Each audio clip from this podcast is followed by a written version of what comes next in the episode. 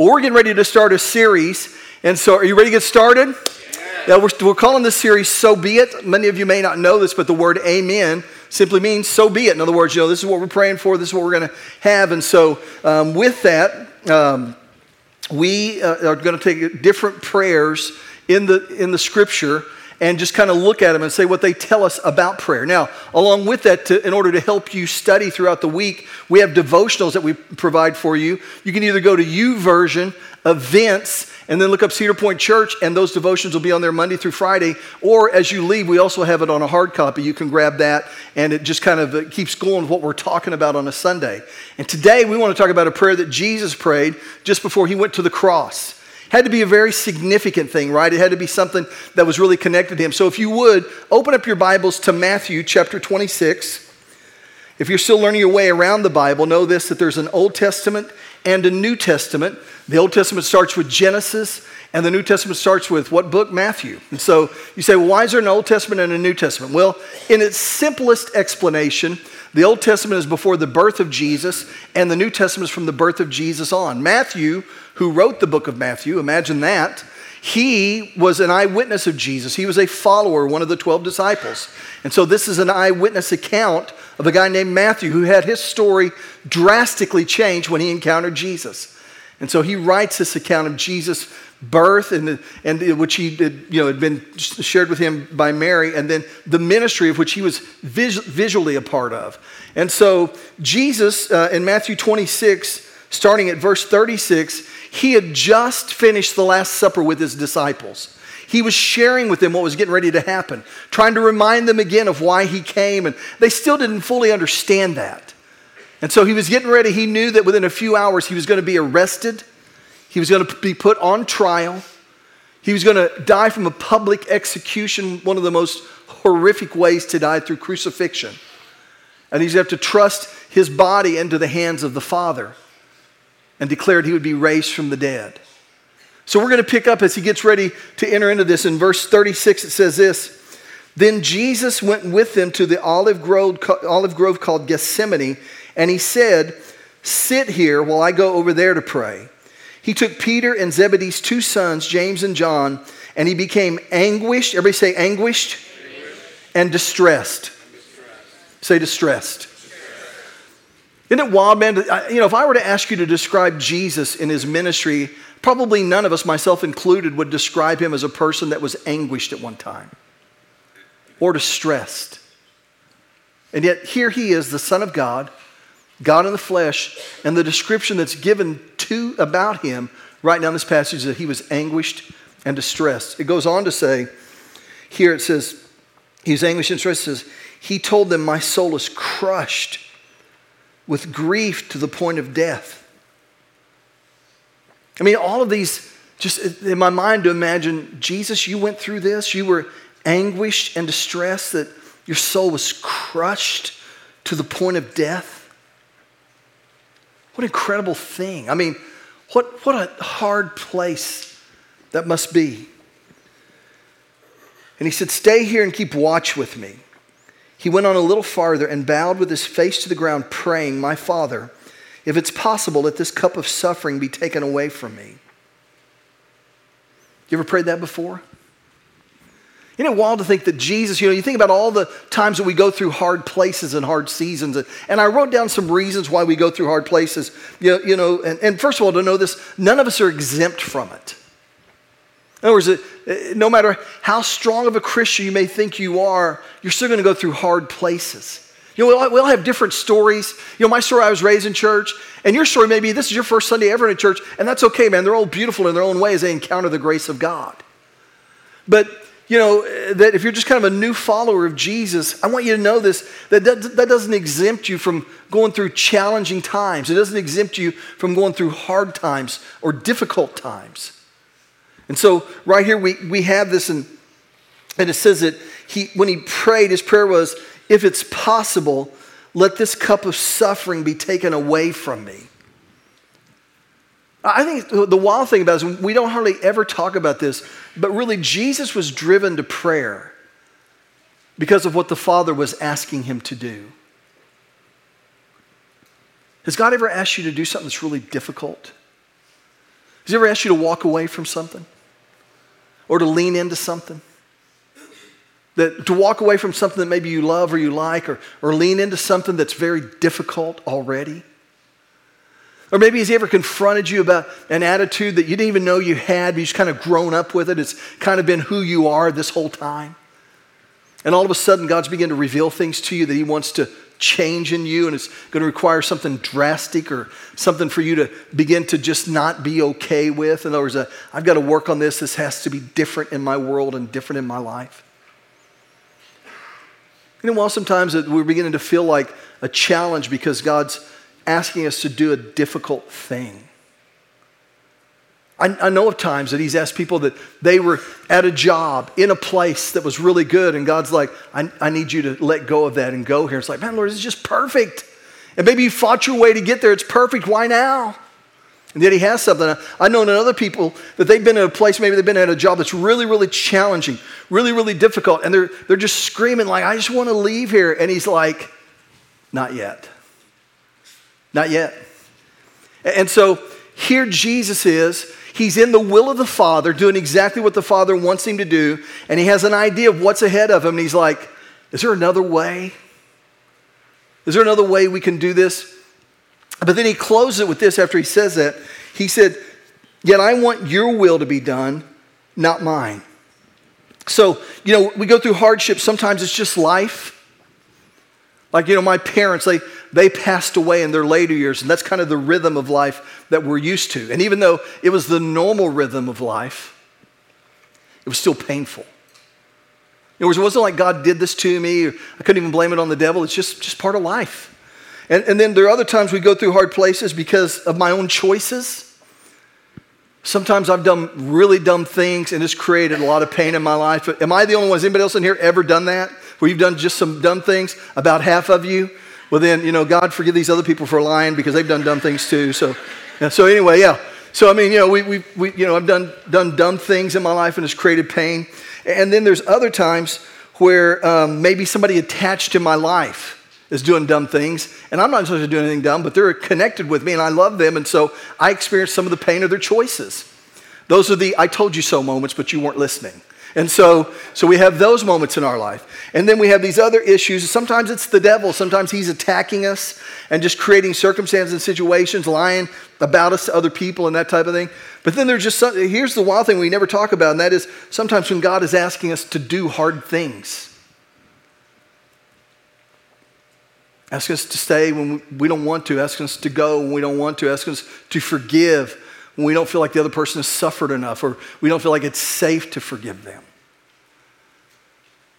It's just amazing the things that God deals with us. But, but here's the thing Jesus told, taught, taught us in this prayer, showed us. Number one is this, is to pray when God is asking us to do hard things. I think it's wild. He did not go to the garden by himself. He even took people with him.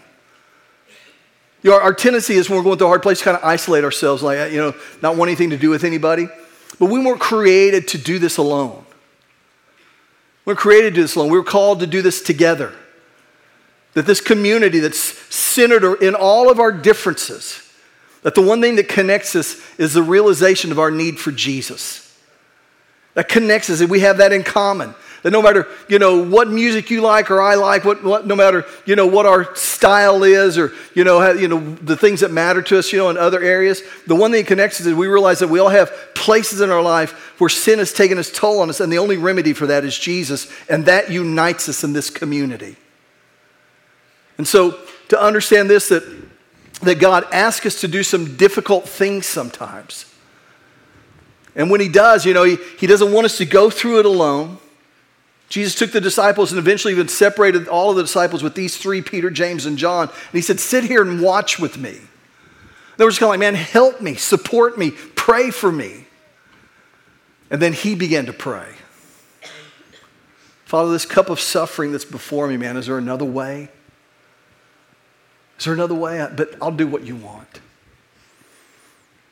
That's like the difference because I know times in my life I prayed, God, I know what you want me to do. Is there another way? And there have been times when I knew that he said, No, this is the only way that you're going to recognize what I have for you. That I've said, Yes, going to be real transparent with you. There have been other times where in my disobedience, I've went ahead and done what I wanted to do and realized later on why he wanted me to do it this way.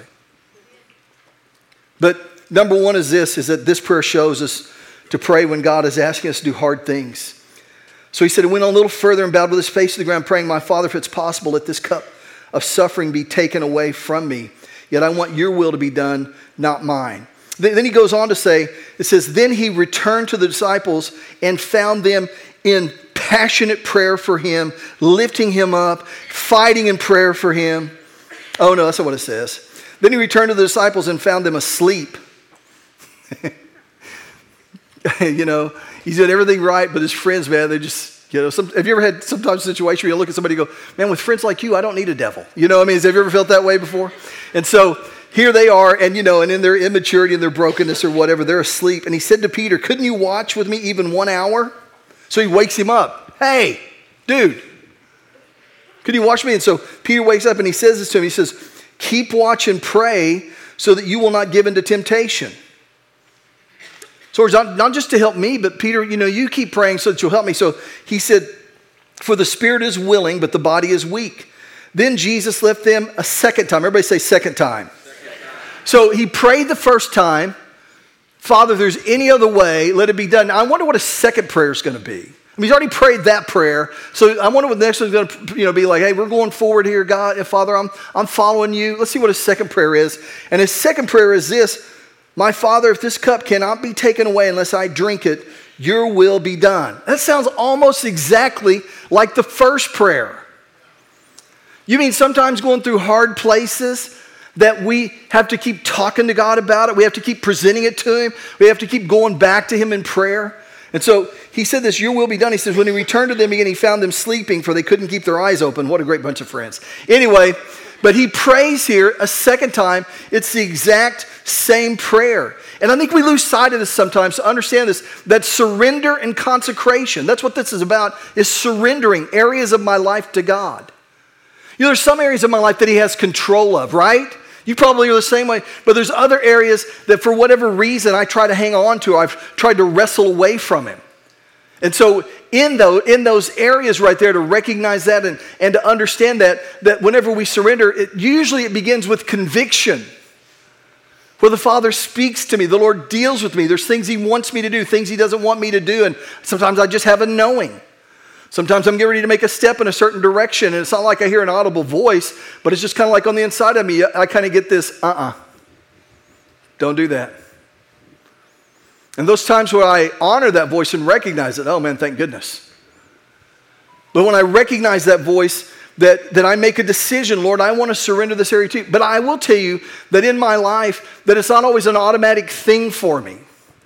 That I'm in that place of prayer and I leave that place of prayer fully decided, fully committed that I'm going to do what God wants me to do. But then as life goes on and I get away from that place and I kind of get back involved in, the, in life and in just the routine of life and the relationships and the busyness and the responsibilities, that all of a sudden that commitment begins to kind of lift off of me. It's never all at once. It's kind of, and next thing you know, it's like, oh man, I, I got to get back to a place of prayer. And I think we, we don't realize this, but often we have to understand this that surrender is a process. That, that it begins with conviction. It begins with God dealing with us, with Him, you know, maybe just on the inside, our, just we have a knowing. Our knower knows. Just sometimes, maybe in conversations, God uses somebody. Maybe they don't even know that He's using them. They say things. I've had this happen before, where people say things and I realize this is, they don't realize that was God speaking to me. But I wish I could tell you that the minute I hear it, that I go and say, I'm never doing that again, and I get up and go, well, that's it. I'm never doing that again. No, that's not always been the case. Sometimes it's, I'm never doing that again, and 15 minutes later, I'm doing it. Now, I know you're more spiritual than that. Y'all pray for me, okay? Don't be like Jesus' friends and fall asleep on me. Pray for me. But there, there are, I mean, just so many times in my life, man, there's just this recognition that it is a work that God does in me, but it doesn't take place absent of prayer. It doesn't take place apart from prayer. As I say, weekly.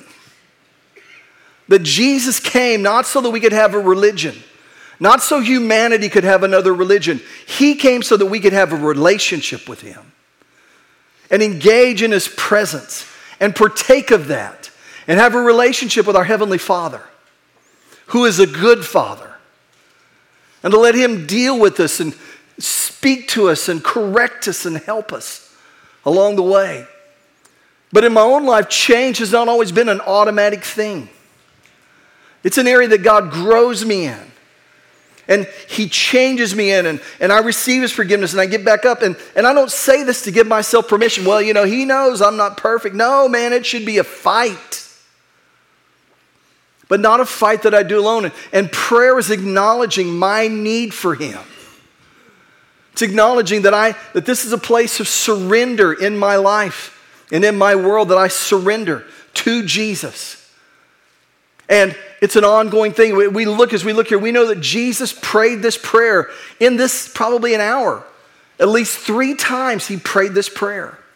Father, is there any way, any other way that this can happen? I remember, I can't tell you how many times in my life I've had those moments.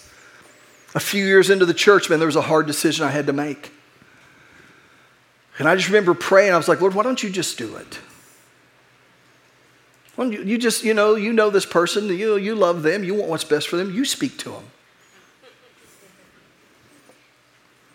I don't want to do it, you know, and I, and I thought I could outwait the Lord. I'll just wait him out. Eventually, you're going to get tired of me not doing it. You're going to do it. I don't know why I thought that didn't work with my wife. You know what I mean? She's like, she's like, oh no, no, you're doing this, pal. So I mean, so, but you know, for over a year, that would be my prayer. He would, you know, I would, he would begin to deal with me, and I would begin to talk to him, and it was really, I wanted to do the right thing. About, you know, as, a conversation I knew was going to be difficult. It had, would have the potential to really hurt this person. I'm like, God, I don't want to hurt him. They're my friend. And it wasn't like the Lord wanted to hurt him. He wasn't mad at him. And you know, sometimes there are conversations that they're painful on the front end. But they bring a lot of joy when we recognize the fulfillment of why that conversation had to take place. But we don't always see that immediately, right? The Bible says this faithful are the wounds of a friend. When somebody genuinely cares for you and they have those hard conversations for you, that those wounds, because they still create wounds, they're faithful. I just remember I'd spend evenings, I'd be at my house and just kind of walk back and forth and pray and uh, okay lord you know I, I don't know why you don't do it. I mean they'll take it from you so much better. You just have this conversation and okay god i'll do it. And then i get away from that place of prayer and get busy. And a few weeks and a month later i'm back in the same place. I still haven't had the conversation. I remember one night i was praying and, and i was asking the lord why don't you just do this? And, I, and he didn't speak to me in an audible voice but i had a god thought it was just a thought that came to me i knew it was the lord he said this he goes I said, Why don't you do this? He goes, That's why I put you there. My way of doing it is to entrusting you with this so that you'll do it. Oh. And eventually had, you know, had, had the conversation and, and that type of thing. And as time went on, you, you see the hand of God in it. I, I remember when we were getting ready to start the remodeling, and we were going to have to do a capital campaign. And I'll just be real transparent with you. I hate asking for money. And I'm not saying there's anything wrong for guys that don't hate. I, I just do. I mean, I realize this that, you know, sometimes people have a mindset that, you know, all the church wants is your money and that kind of thing. And, and I'll just say this that if, if you're not a Jesus follower, then I want you, there's no expectation of you in this area. Now, I do think as Christians that we have an obligation towards the work of God. But, but I want to let, you know, you and the Lord, you guys deal with that. But I remember we were going to have to ask, and, and I also know this is sometimes people have worked on people for years to get them to come to church. They prayed when they've had encounter, and you know, they've even made bets, you know, hey, if the Packers win today, then we're going to church together next Sunday. There's no way the Packers are going to win. I'll take that bet. Okay. And then next Sunday they show up in their Packer gear, you know what I mean? So, and so, and, and, but one of the reasons why sometimes people haven't come is they've said, you know, all the church wants is my money. And then lo and behold, for years this person works on a person, and that Sunday they show up. Guess what we're talking about? Haven't talked about it for years, and that day we're talking about it. And I remember that you know, we were getting ready to have that. Man, I really struggled, and I talked with a friend of mine. He gave me such great counsel. He said, basically, said, I, I know that you feel really uncomfortable doing this. And I said, Yes, I don't want to. And he said, Well, he said, the Lord sometimes is going to, as a leader, he's going to stretch you and make you uncomfortable. And in making you uncomfortable, he's going to make his people uncomfortable. So that all of you in your discomfort, He can grow you where together you bring about the thing that He wants to bring about. And I mean, so out of obedience in this difficult place, we all did that. And we have, you know, the first phase of what we see done today. And we've grown as a church. And we had over 700 decisions last year of people regarding either giving their life to Jesus or rededicating their life or just you know, assuring their decision. But that was birth in a place of discomfort. Well, you know, I wish I could tell you that I was the kind of guy where he dealt with me once and I said, okay, I'll do it. I, but it, it was weeks of prayer, months. Because surrender is a process, it's not an automatic thing. And, and there's things that you may be dealing with right now, and, and the answer you can't give is no. To, to get to the place, that, but the, the answer, maybe the prayer you pray is God, I want to do what you want me to do, not what my flesh wants to, not what's easy and what's most comfortable, most familiar. But God, I need your help. And you don't give up on that. And He helps you. And you keep moving, and He takes you to the place that He has for you. But it's this surrender, this, this ongoing thing of getting back up, leaning back in kneeling back down in his presence and surrendering and meaning it in reality and knowing that. So, number two is surrender is a process. So, Jesus said that. He said, this cup cannot be taken away unless I drink it, your will be done. And when he returned to them again, he found them sleeping, for they couldn't keep their eyes open. So he went to pray a third time. Everybody say third time. Third time. Saying the same things again. Father, is there another way? Can we, can we do this without this cup of suffering? He said the same thing. And then he came to the disciples and said, Go ahead and sleep, uh, have your rest. But look, the time has come. The Son of Man is betrayed into the hands of sinners. Up, let's be going. Look, my betrayer is here. And in this picture, as we see this prayer, not only was it an ongoing thing, we come to the realization that we see this right here that there's sometimes that cup that's in front of us that we're required to drink to get where God wants us to be. Sometimes He doesn't empty it. We have to drink it. But Jesus shows us right here that anytime He doesn't empty the cup, that what He does instead is He fills us with His presence. So that as we drink this cup, we stay steady, we stay standing, we stay connected to Jesus' presence as we go through it and as we get to the place that God has called us to be. That sometimes there's no way around it but this way. Sometimes there's no way through it but this way. I share this at gravesites sometimes in Psalm 23, a psalm that we're very familiar with. David wrote this. He was a shepherd before he became king. And he starts out with, The Lord is my shepherd, I shall not want. How many of you have heard that Psalms before? And then you've heard the part talks about walking through the valley of the shadow of death. He said, "Yea, though I walk through the valley of the shadow of death." I think it's interesting. He didn't say that he got to go around it. He said, "Oh, hey man, I got to skip going through this hard place." No, he said, even when I'm walking through it, I won't be afraid. I won't fear any evil. And this is why he said, because you're with me. Because you're with me. And so we understand this, man. We look at this prayer and realize that even Jesus, anguished and distressed, while he's praying, while the cup that's been set in front of him, to recognize the Father's will, to know that there's no way around this but by taking this cup and drinking from it. That the only way to get there is by this. We put people around him that he was hoping would pray with him, and he didn't go through it in a prayerless way. That in that moment there was acknowledgement I can't do this without you, Father. I can't go through this place without you. I, I can't endure this without you. I, I can't take one more day of this. What do you mean you want me to stay in that job where I just hate? Oh, you mean there's something you want me to do there that's bigger than how uncomfortable this feels for me? What do you mean you want me to forgive them? Did you not see what they did? Yes, it was wrong. That's why you have to forgive them. If it wasn't wrong, you wouldn't need to forgive them. What do you mean you want me to do it? Yes, because your unforgiveness is causing bitterness to form in your heart and it's going to poison you. It'll impact the way you see everything, the way you see every relationship. You'll never trust people again. So you have to forgive them. What do you mean I have to I have to, in this loss that I don't understand, that, that at some point I have to quit being angry at you. And, I, and at some point I, I just have to ask you to heal that missing place in me.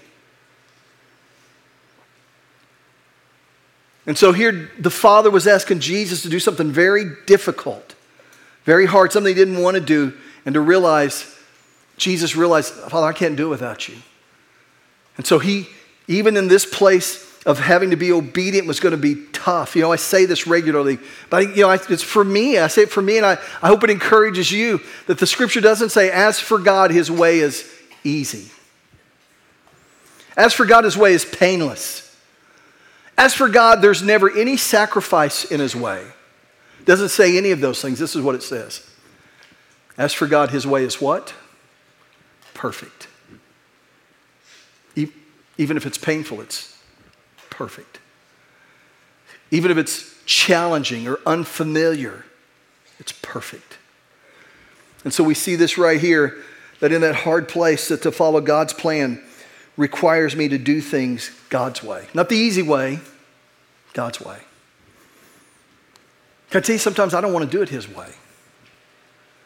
I want that relationship to go just like it is. Me doing all the things I want to do. And yet at times he's like, You'll never experience what I have for you the way that I want it unless, unless you begin to follow me in this. Because his way is perfect. I realize in this room today, you know, some of you, man, life is about seasons. You could be in a good season of life. I feel like I'm in a pretty good season of life. But I know sometimes in a season, sometimes some seasons are hard. And I know that not everybody in here is in an easy season.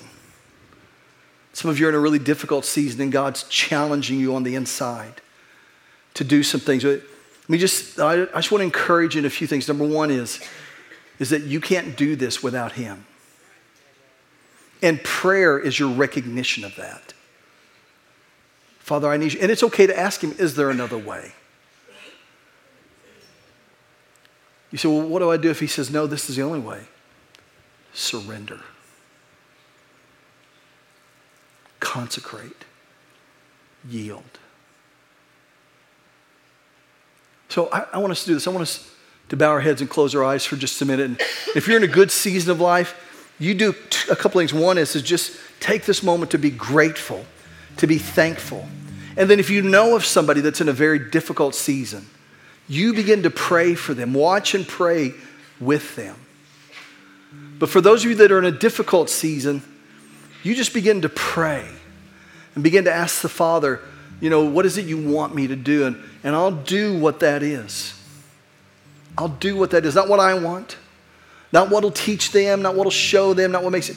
I'm going to do what you want me to do, Father. Whatever you want me to do, that's what I'll do.